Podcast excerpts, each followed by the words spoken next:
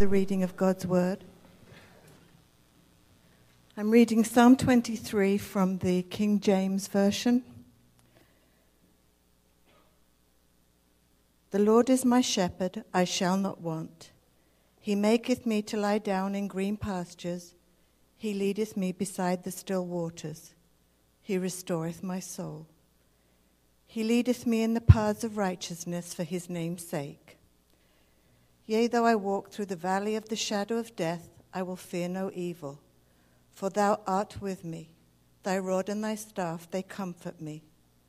Thou preparest a table before me in the presence of mine enemies. Thou anointest my head with oil. My cup runneth over. Surely goodness and mercy shall follow me all the days of my life, and I will dwell in the house of the Lord forever. May God add a blessing to his word. You may be seated. Marilyn, was that Bible printed in 1611 as well? I love it. That's well, I don't know as well as what. Um, it just she read the, the, King James version, and the Bible looked like it was from 1611 too, because that's when the year the King James Bible came out in 1611. Anyways, random obscure Bible joke to start the, the sermon off. Um, good morning. It's good to be back with you uh, teaching. And um, I'm excited about where we're going today, but yet I feel the need to pray uh, before we get moving. Uh, today, we're going to be covering a subject that, um, that the enemy does not want us to cover, that Satan does not want us to look at. And so we're going to be covering that. So let's pray. Jesus, as we search through your scriptures, God, as we find out what's on your heart. And, and as we come closer and draw near to you, Lord, would you whisper and speak to us right where we're at today?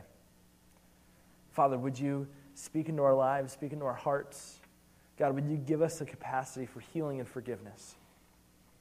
So, Father, as we look at this, would you be with us today? In your name we pray. Amen. So, as many of you know, we're on this series called I Am. And uh, what we're doing is we're looking at all the I am statements of Jesus. And the first one, of course, I am the bread of life. And we looked at how Jesus is the manna. Jesus is this bread, our substance, our provider. And we looked at that. And then last week, Pastor Earl did an amazing job leading us through um, I am the light of the world. And so we see Jesus as this guiding light. And I love the analogy that Pastor Earl used that we ought to be um, like a lighthouse. So we're not the light, but we are that beautiful mirror that reflects the light out to a world that desperately needs to see the light of Jesus.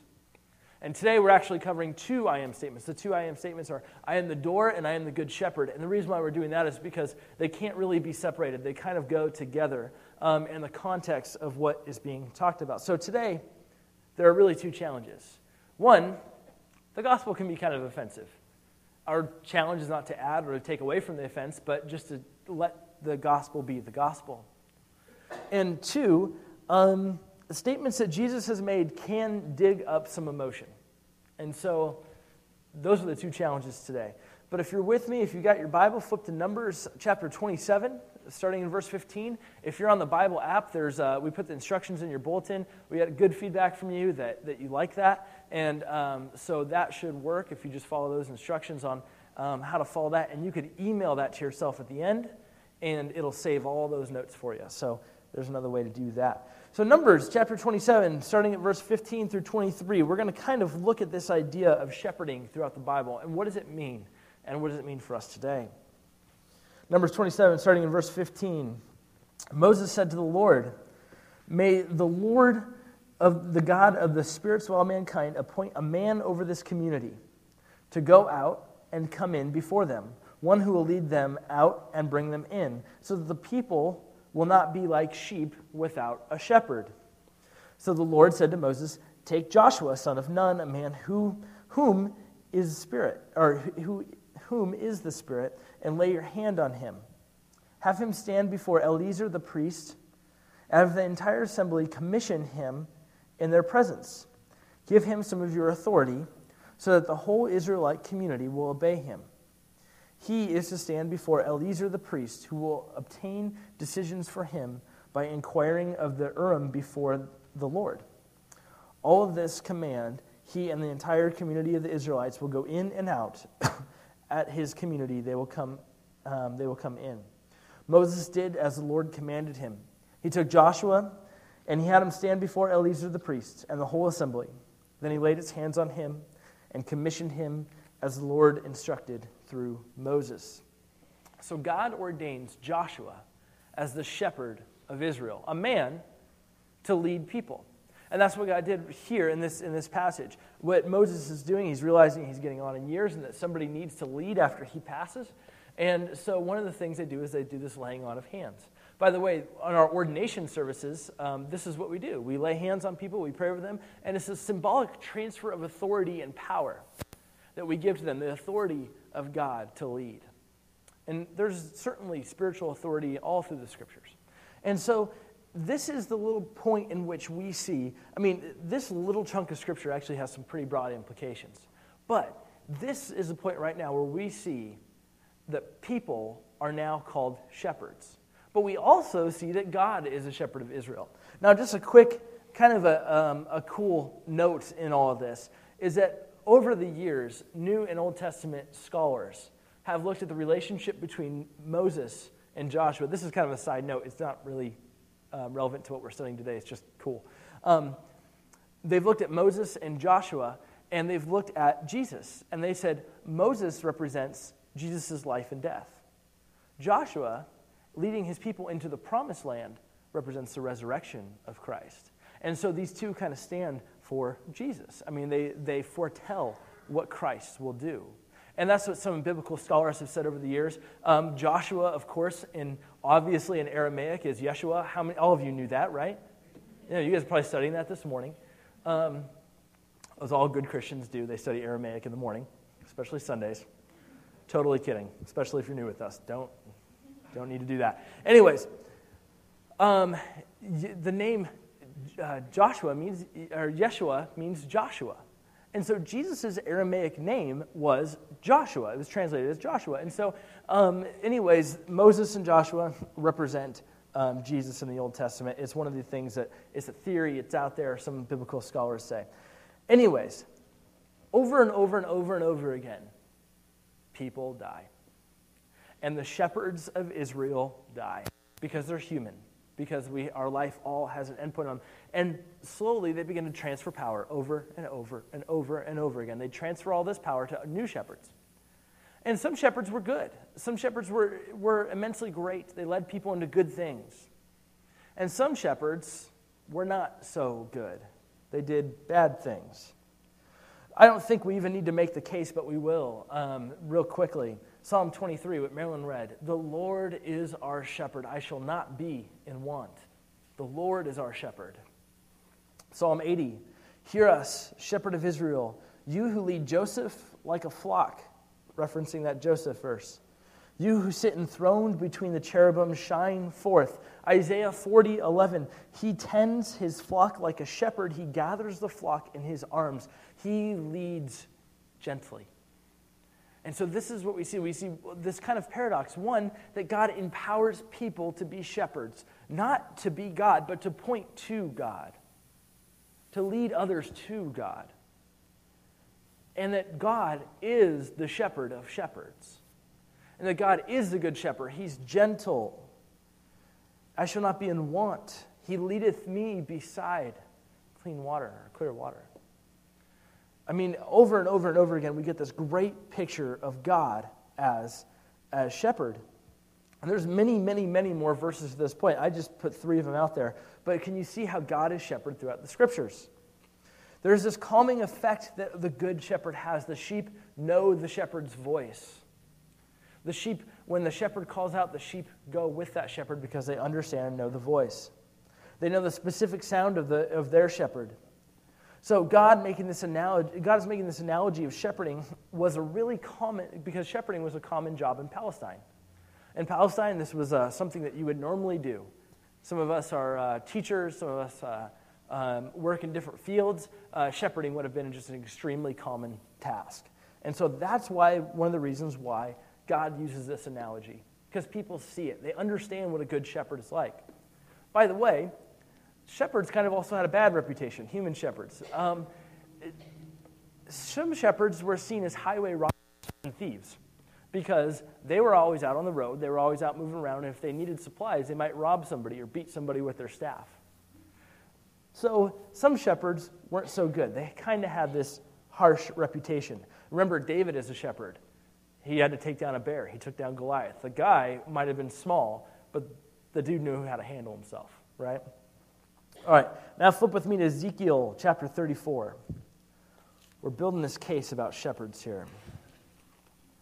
So, one, God is our good shepherd. God is the shepherd. But two, there's all these people that God allows to be shepherds and to lead and to guide flocks. And, and the book of Numbers says leading them in and leading them out. So coming in and out of the promised land. And, and so Ezekiel chapter 34, verses 1 through 6. Now, this is a prophecy which a lot of New Testament scripture is based on.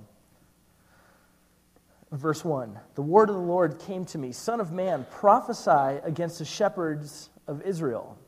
Prophesy and say to them, This is what the sovereign Lord says Woe to the shepherds of Israel who only take care of themselves. Should not shepherds take care of the flock? You eat the curds, clothe yourself with wool, and slaughter choice animals, but you do not take care of the flock. You have not strengthened the weak, or healed the sick, or bound up the injured. You have not brought back the strays, or searched for the lost. You have ruled them harshly and brutally, so they were scattered because there was no shepherd. And when they were scattered, they became food for all the wild animals. My sheep wandering over the mountains on every high hill, they were scattered over the whole earth, and no one was searching for them. I find it very interesting that in Matthew 18, you don't need to flip there, but Jesus says this What do you think? If a man owns a hundred sheep and one of them wanders away, will he not leave the 99 on the hill so he can go look for the one that has wandered off? And if he finds it, I tell you the truth, he is happier about that one sheep than about the 99 that did not wander off. In that same way, your Father in heaven is not willing that any of these should be lost. I love that. I mean, we look at Ezekiel 34, and we look at even, you know, the seven woes to the Pharisees. Woe to you because you bind your people up. Woe to you because you give them heavy burdens and heavy laws. And because you're the shepherds of Israel, people are listening to you and are actually having a more difficult time connecting with God because of you.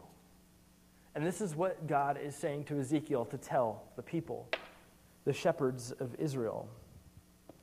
I mean, even when we look at ha- having bad shepherds, when we look at what that does, let me read Romans uh, chapter 2 real quick. And this is verse 19 through 24. If you are convinced that you are a guide for the blind, a light for those who are in the dark, an instructor to the foolish, a teacher of infants because you have the law, and the embodiment of knowledge and truth. You then, who teach others, do you not teach yourself? You who preach against stealing, do you steal? You who say that people should not commit adultery, do you commit adultery? You who abhor idols, do you rob temples? You who brag about the law, do you dishonor God by breaking the law? As it is written, God's name is blasphemed among the Gentiles because of you.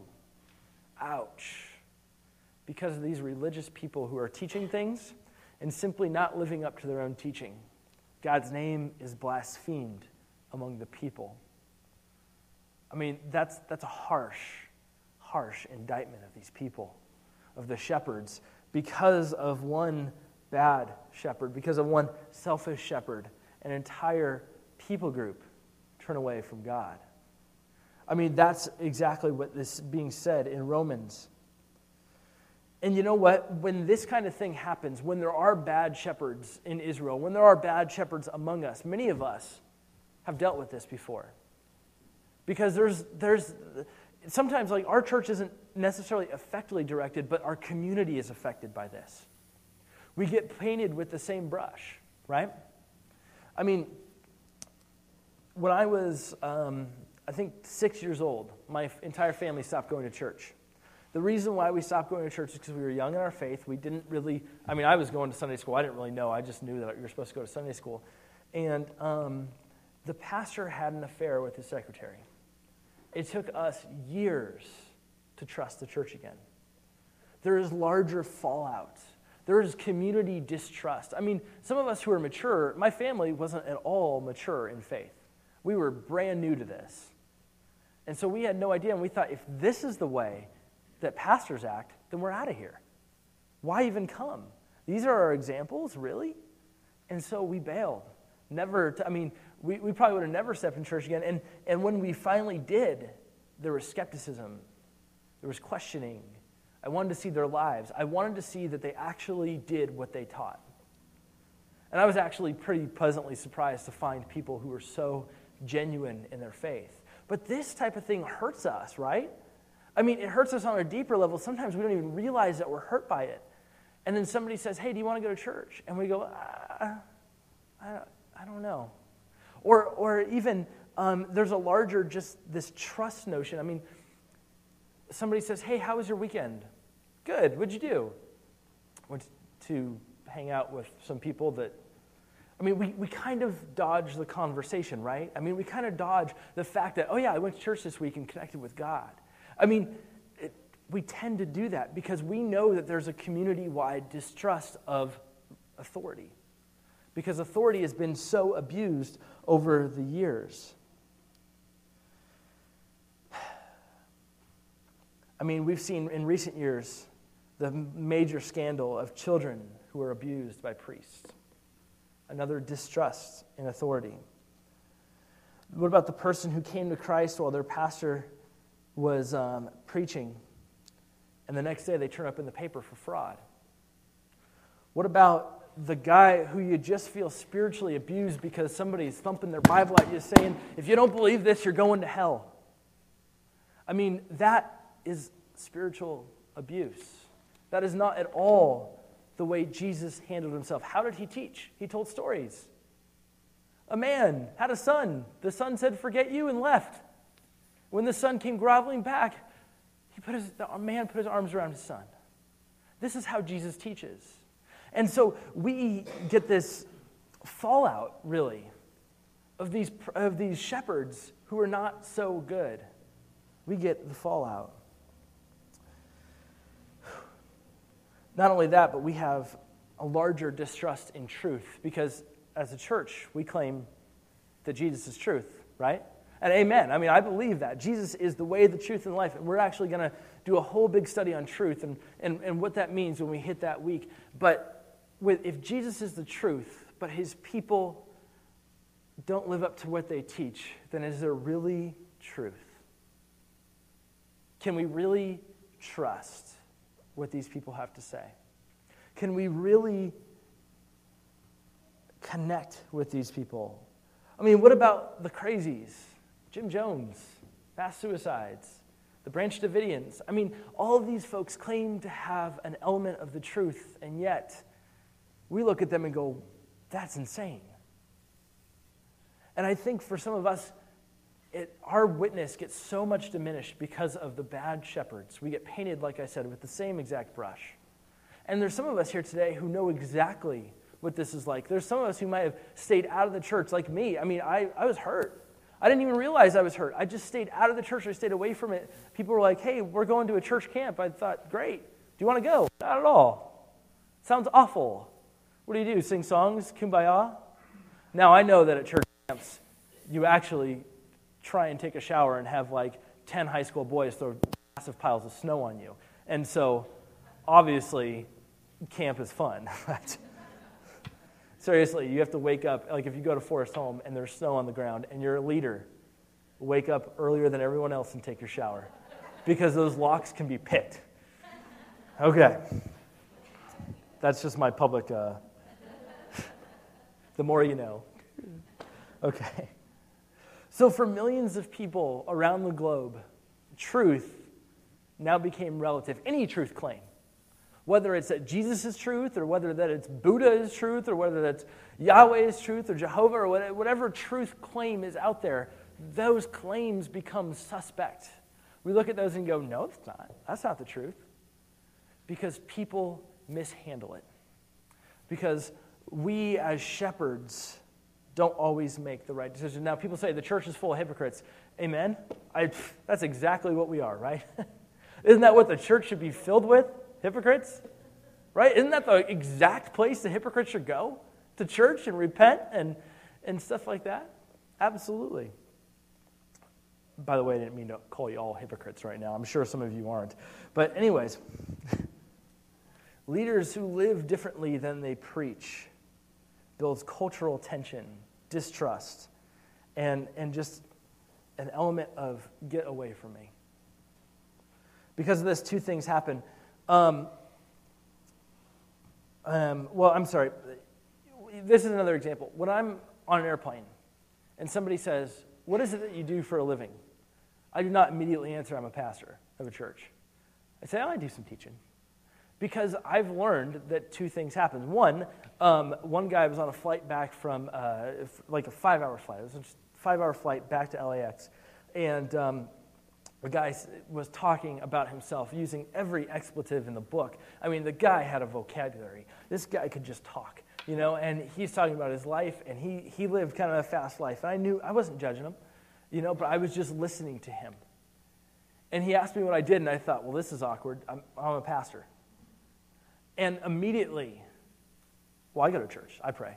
I, um, I, uh, I prayed yesterday. Oh, that's, that's great.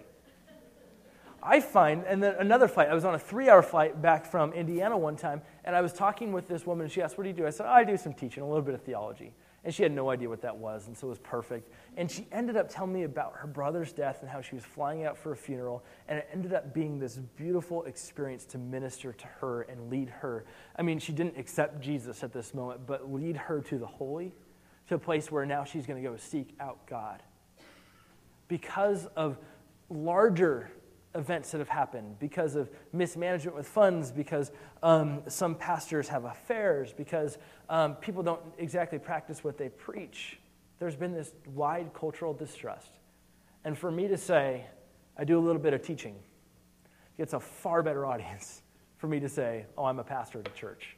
Because people either immediately shut down or they say, oh, cool, I'm a Christian, or something like that. But typically, it's the shutdown because I want a relationship with them. So flip with me now to the I am statements. Um, we're going to be in John chapter 10. And just to give you a little bit of context in all of this, one of the things that Pastor Earl talked about was this man who was born blind. And this man was healed by Jesus. And then he went um, to the, the synagogues and they wanted to know who did this to you? How did you get healed? And the man said, I don't know. But all I know is that this guy put mud on my eyes and and, and I was healed. I don't know.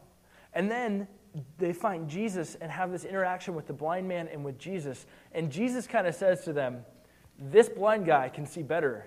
Or when he was blind, he could see better than you. You were like blind guides. And so he's critiquing their, um, the ministry and the, the religious leaders of the time. And then he breaks into what? A story. Not hellfire and brimstone, but a story. Brimstone? Brimstorm, I don't think is anything. Anyways, Jesus breaks into a story. He says this in, in John chapter 10 I tell you the truth.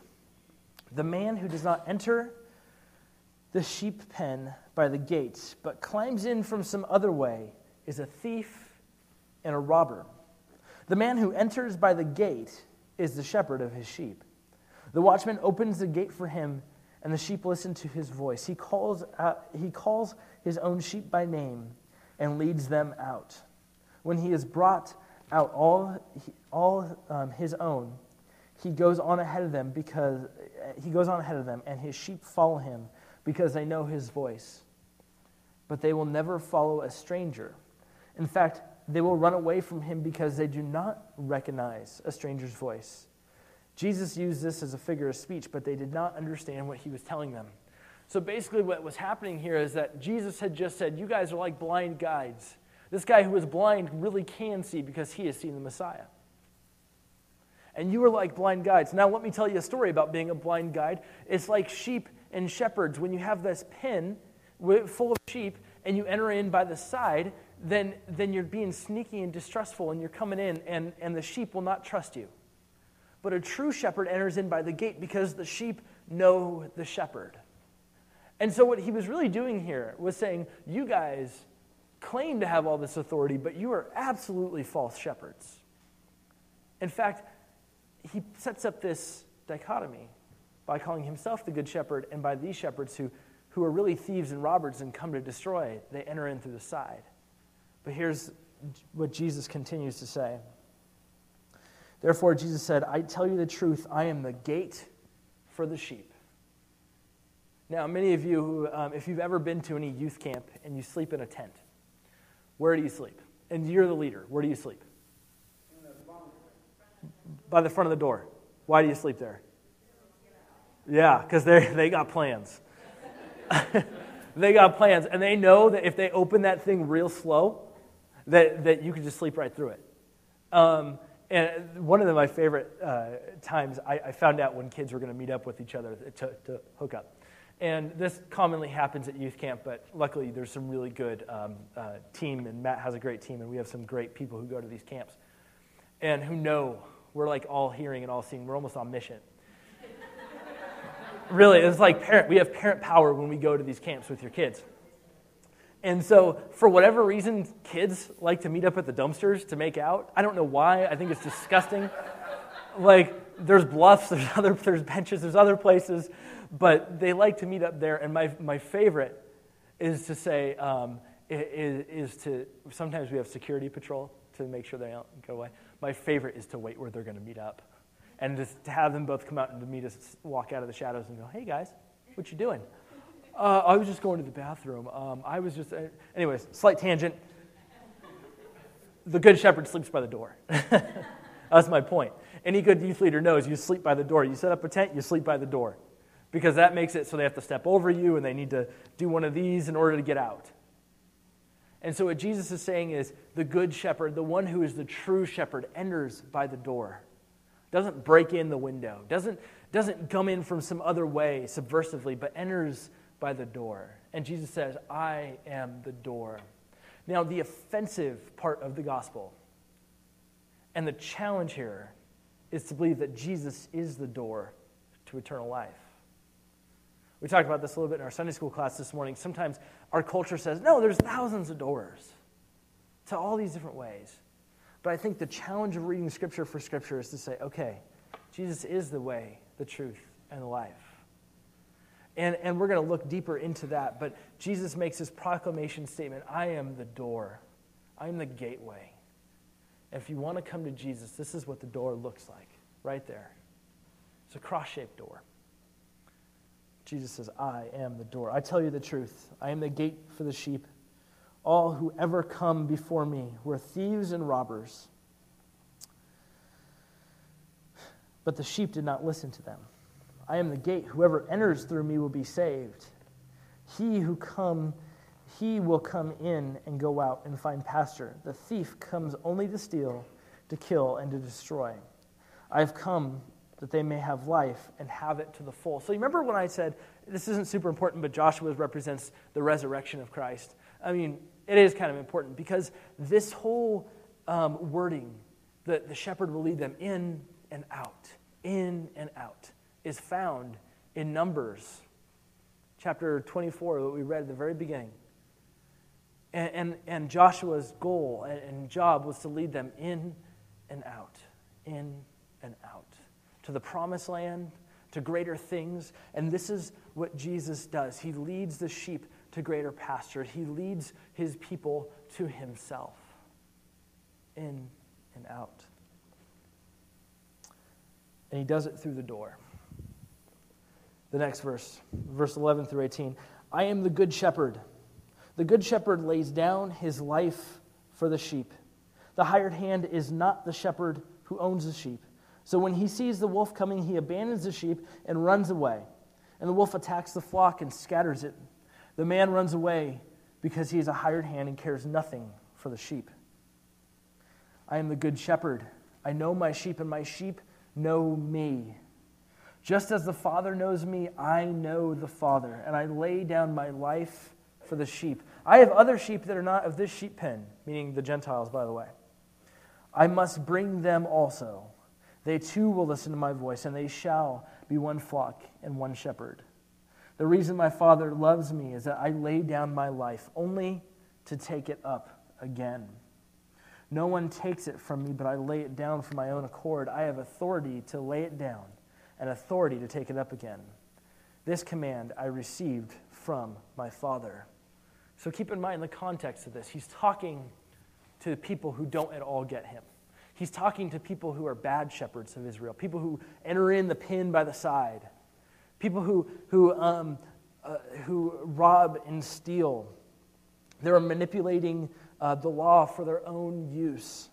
They tied up heavy loads on people without lifting a finger to lift them. And Jesus came and said, My burden is light and my yoke is easy to carry.